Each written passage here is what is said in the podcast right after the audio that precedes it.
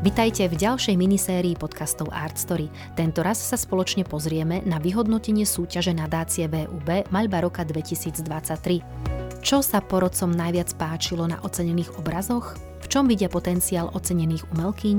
Boli výherkyne určené jednoznačným súhlasom všetkých porodcov alebo bolo potrebné trošku diskutovať? Spoločne s historičkou umenia, kritičkou a kurátorkou Ivanou Moncoľovou, členkou odbornej poroty súťaže, sa pozrieme nielen na priebeh a vyhodnotenie súťaže, ale aj na dianie v spoločnosti či umeleckom svete. Vítajte v Art Story.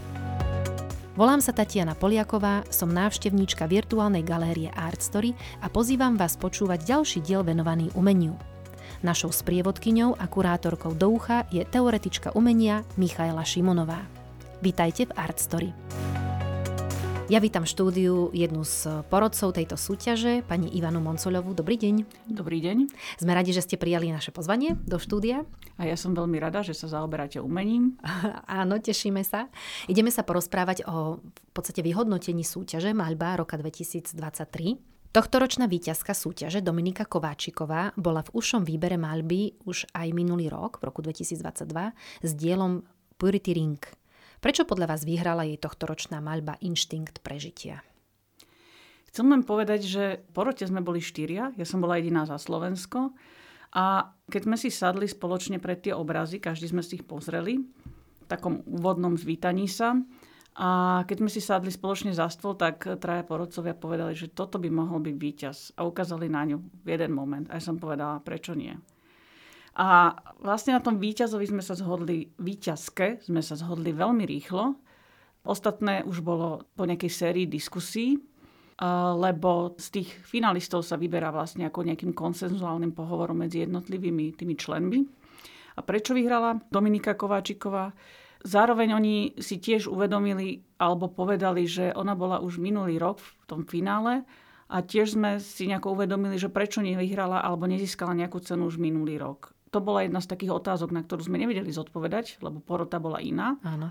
Ale naše spoločné presvedčenie bolo takéto. Čiže to, prečo pritiahla pozornosť všetkých z tých poroty aj zo zahraničia, bolo podľa mňa to, že jej odkaz, alebo je ten jednoduchý kontext, nie len samotná malba a prevedenie, ale ten, ako keby ten motív, ktorý neustále ona e, intenzívne forsíruje alebo presadzuje, je tak jasný, že to pochopí aj človek zo Španielska, z Čiech, e, porodca a zároveň aj porodkynia zo Slovenska a Rakúska. Čiže tam nemusela byť nejaké rešeršovanie veci, nejaké dokazovanie, čiže každý to pochopil. Čiže tá autorka evidentne, ona skončila teraz vysokú školu, a veľmi intenzívne maluje naozaj robí každý deň a vystavuje už aj v zahraničí, aj na Slovensku.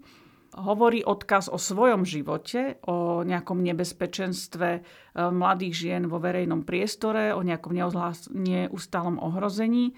A keďže toto dokáže vybudovať sama tá autorka, tento odkaz v tomto obraze a je jasne čitateľný, tak asi je to to, čo, čo pritiahlo tú porotu. Mm-hmm. Mm-hmm, môžem povedať, e, ten obraz naživo má aj nejakú hĺbku, treba ho vidieť naživo, ak majú posluchači možnosť, lebo z obrázka to takto nie je vidieť. Keď si pozriem obrázok v knižke alebo v katalógu, je to taký štandardný obrázok, ale obraz naživo má istú hĺbku, keď sa na neho pozrieme. Ja si myslím, že to patrí a platí o každom mm. umeleckom diele klasického charakteru, ale o malbe zvlášť. Mm-hmm, jasné. Dve z troch výťazných diel sa venujú zobrazeniu ženského tela a identity. Je to podľa vás žiadaná a aktuálna téma v súčasnom umení? Tak ja si myslím, že to je vždy aktuálna téma v súčasnom umení od 60. rokov, kedy sme sa tým začali zaoberať, ale naša spoločnosť bola aj nejako, v nejakom inom móde žila, keď sa otvorila svetu a svet sa globalizoval, tie problémy sa asi nevyriešili. Chcem ale povedať, že to funguje zhruba tak, že ak má niekto nejakú tému, Eh, s ktorou pracuje a tá téma je autentická, väčšinou vychádza z neho samého, z jeho vlastných skúseností a dokáže ju nejako tieto abstraktné myšlienky alebo aj konkrétne myšlienky eh, namalovať tak, že tá skratka, to vyobrazenie a to napätie treba z toho je očitateľné bez slov a rezonuje s tým nejaká čas spoločnosti alebo dokáže to reflektovať, tak vtedy to umenie má podľa mňa to, čo robí umenie. Mhm. Čiže aj rukolapnosť, ak to dokáže previesť, aj tú skratku tej myšlienky, ktorú v jednotlivých vrstvách dokáže podať. Takže je to aktuálna téma, ale musí to umenie vedieť rezonovať s tou spoločenskou, neviem, nepovedal by som objednávkou, ale s nejakým duchom časti spoločnosti, ktorý sa s tým stotožňuje. Uh-huh, Čím viac ľudí sa stotožní s nejakým obrazom, filmom, súvisí s ním, tak tým je to vlastne ako keby aktuálnejšie. Mm-hmm, jasné. A vy ako porodcovia ste mali možnosť vidieť aj iné diela týchto prihlásených e, finalistov do súťaže, alebo mali ste možnosť sa s nimi aj porozprávať, že ste ich mali možnosť ako keby spoznať? Nemali sme možnosť ich poznať. Ja poznám, ako pracujem v tom viac ako 20 rokov. E, ja tých diel, ktoré boli prihlásené, bolo ich stovka, tak zhruba 80% z nich som už videla predtým naživo, mm-hmm. pretože chodím na výstavy, chodím na, to sa volá prieskumy na vysokej škole, takže, alebo tých autorov som videla niekde inde vystavených. Napríklad v Prahe som videla, že mal niekto výstavu náhodne. A na základe tejto osobnej skúsenosti, teda stať pred obrazom naživo, som ja pridelovala body. Každý sme pridelovali body mm-hmm. v prvom kole. Dielam z tej stovky nepoznali sme tých autorov, sme to len prideli na základe reprodukcie v systéme. Ale ja som mala tú výhodu oproti tým ostatným, že som mm-hmm. videla väčšinu tých obrazov naživo, alebo som ich už videla aj predtým vystavovať iné obrazy. Ale v tejto súťaži sa hodnotí ob, prihlásený obraz. Jasné. Takže nie je dôležité celková tvorba toho autora. Mhm. Dobre. Uh, druhým miestom bola ocenená autorka, ktorá pracuje s um, úplne iným formátom. Miška Šuranská. Poviete nám niečo aj o tomto obraze? Tak e, tento obraz je z jej dizertačnej práce a venuje sa archeológii miesta a podstate ona už predtým ako autorka pracovala na archeologických výskumoch reálne, takže preto tá téma ju pritiahla. Konkrétne toto je, sa týka príbehu, keď sme Art Story, tak príbehu ano. miesta v Tlmačoch e, pôvodného hradiska z 9. a 10. storočia, ktoré bolo zničené a premenené na záhradkárskú oblasť, ktorá tam existuje. A v podstate ona pracuje s týmto priestorom ako keby nejakým zaniknutým miestom. Vidíme tu nejaký, nejaký fragment e, z fotografie, ale zároveň táto malba je robená na celtovine, teda sekundárne použitý materiál, ktorý pochádza z výroby, teda zo závodu, miestneho závodu na výrobu kotlov. A zaujímavé na tom je, že nemaluje len na plátno, na túto druhotne použitú celtovinu, ale túto celtovinu v časti aj ohýba a vytvára z nej taký priestorový objekt. Zaujímavé. Do štúdia prídu aj výťazky tejto súťaže, takže budeme mať možnosť sa aj na to opýtať a porozprávať sa. Takisto aj s výťazkou prvého a tretieho miesta. Odborná porota ocenila aj ešte jedno dielo ako jedinú abstraktnú maľbu, ktorá ale nezískala túto finančnú odmenu. Prečo to bolo tak? E, bolo to také ťažké rozhodovanie, čo sa týka, ako oceniť veci, lebo všetky tie e, ocenené sú vlastne a viac figurácia, zobrazujúce veci boli dominantné v prihlásených dielach a ťažko porovnávať nejakú abstrakciu, ktorá je vlastne nezobrazujúca s týmito figurálnymi odkazmi. A e, nám sa zdala táto autorka Zuzana Badinková, ktorá vytvorila takú abstrakciu, ktorá má tiež svoje nejaké posolstvo na základe nejakých neurovýskumov. Vlastne ona e, pracuje so, zobrazova- so zobrazovaním, ktoré premieta do abstraktnej malby.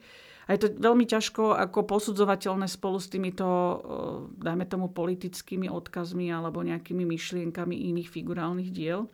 Tak sme sa ju rozhodli aspoň vyzdvihnúť ako keby takým posolstvom, keďže žije autorka v Prahe a živí sa umením, aby mala nejakú pozornosť. A dúfam, že vlastne tí, ktorí e, zostali neocenení alebo len spomenutí, prihlásia sa do malby znova, pretože tam bolo veľa kvalitných diel. Nech e, tí autory veľmi dôležite vyberajú dielo, na ktoré, ktoré je chytlavé a ktoré reagujú viaceré vrstvy ľudí v ich okolí.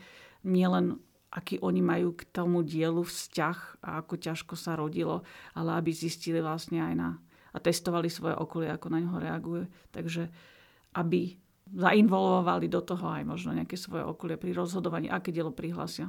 Uh-huh. Ja ešte poviem, že v popise k tomuto podcastu je link na stránku, kde si posluchači môžu pozrieť všetky prihlásené diela samozrejme tam označíme aj tie, ktoré vyhrali a nájdu tam posluchači aj fotografie laureátov cien. Tak eh, v podstate tá porota rozhodovala tak, že to vyhlásenie bolo pred voľbami a trošku sme chceli, sme povedali, že dáme aj všetkých výťazov takých, ktorí ešte nikdy ocenení neboli a že pošleme možno aj nejaké také posolstvo ano. smerom k tomu, čo nás čaká. Uh-huh. V akom smere môže podľa vášho názoru táto súťaž Maľba roka 2023 fungovať ako odrazový mostík pre uchytenie súčasnej generácie umelcov?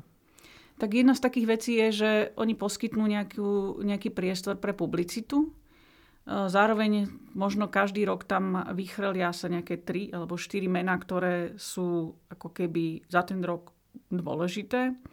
Niekedy sa to tomu umelcovi alebo umelkyni nepodarí presadiť.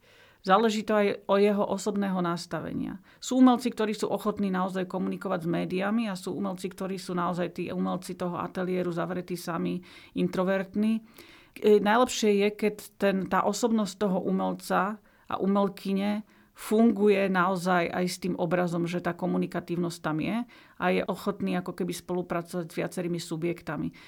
Tá galerijná scéna je tu pomerne stále malá, ale už nejaká je oproti 90. rokom. Mm-hmm. To bola jedna súkromná galéria.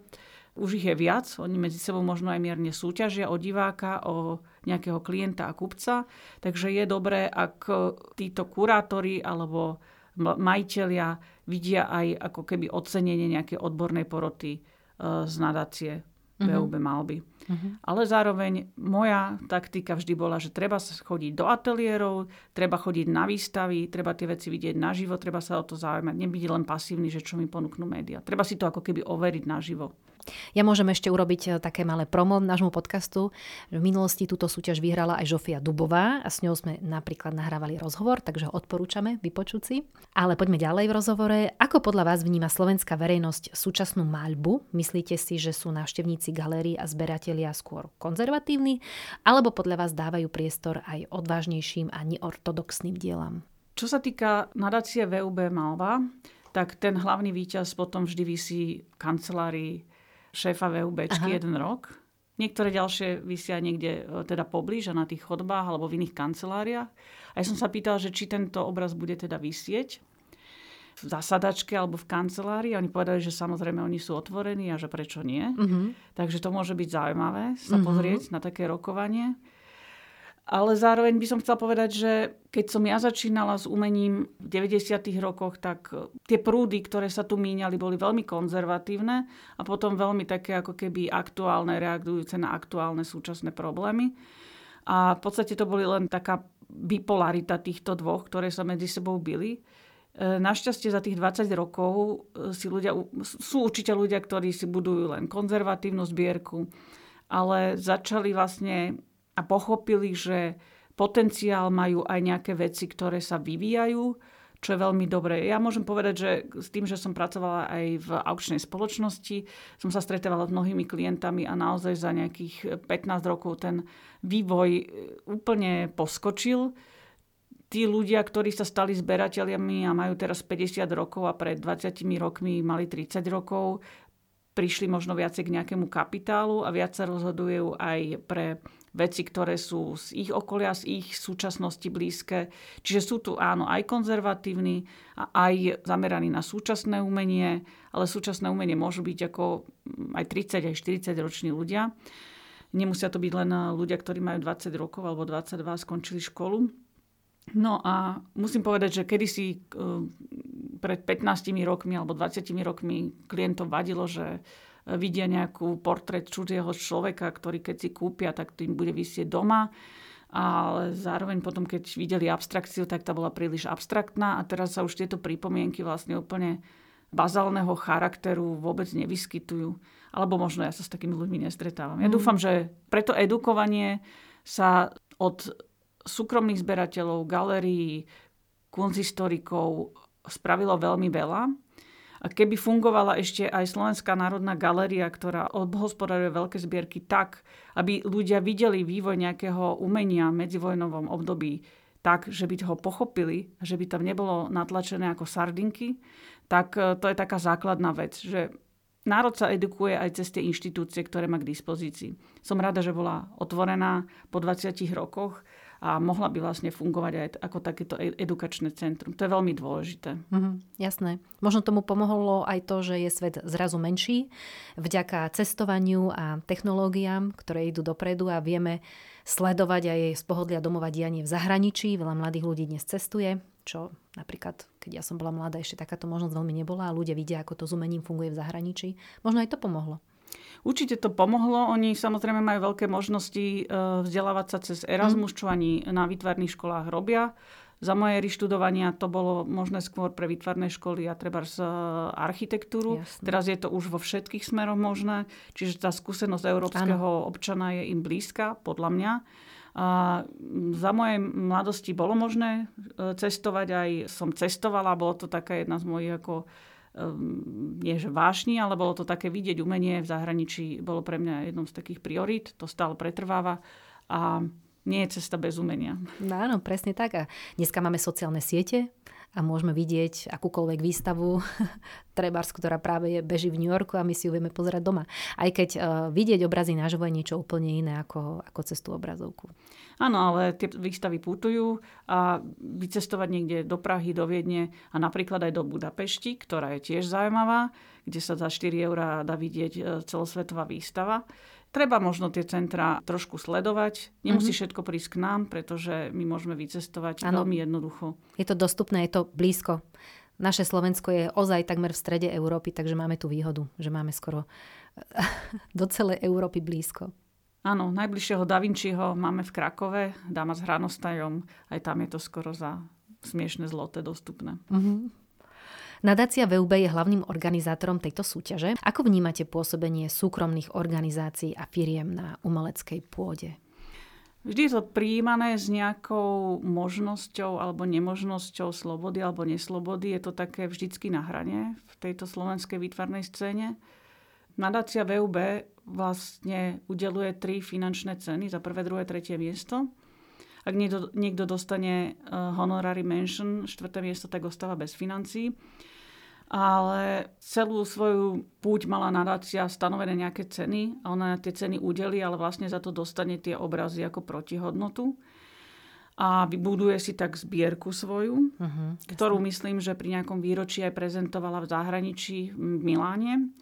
A zároveň treba povedať, že teraz, keď ma oslovili byť porodkyňou do súťaže, som im povedala, že tie ceny oni nedvíhali vlastne od svojho začiatku a vzniku a že tu bola už za posledné tri roky taká inflácia, že už aj tá posledná cena je vlastne ako veľmi nízka za tú hodnotu toho obrazu. A udialo sa to, že áno, áno, dvihneme to ale od budúceho ročníka, ale nakoniec sa stalo to, že proste dvihli tie všetky ceny finančné, čo ma veľmi potešilo. A Druhé také princípy, ktoré tie korporáty robia, že udelujú nejakú e, ocenenie a cenu, ktorá je spájana s finančnou výhrou, ale nie je tam e, pre nich žiadna protihodnota, možno skôr nejaké PR služby toho človeka, ktorý to vyhrá, neviem, pomenovaná je po ňom platobná karta alebo niečo podobné, alebo aj v reklame sa vyskytne.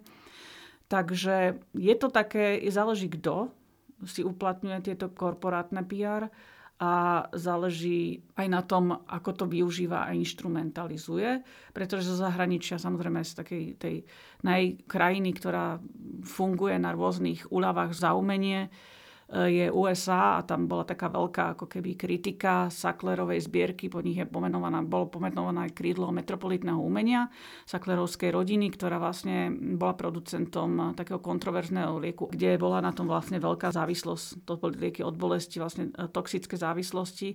A už myslím, že minulý rok sa podarilo to, že tá Sacklerová rodina vlastne už nemá pomenované po sebe to krídlo v tej galerii a USA trvalo veľmi dlho, aby začala vlastne proti tomuto lieku nejako štruktúrálne bojovať, aby si neočisťovali meno vlastne e, za krvavé získané peniaze. Čiže to záleží čo, kde, kedy, ako.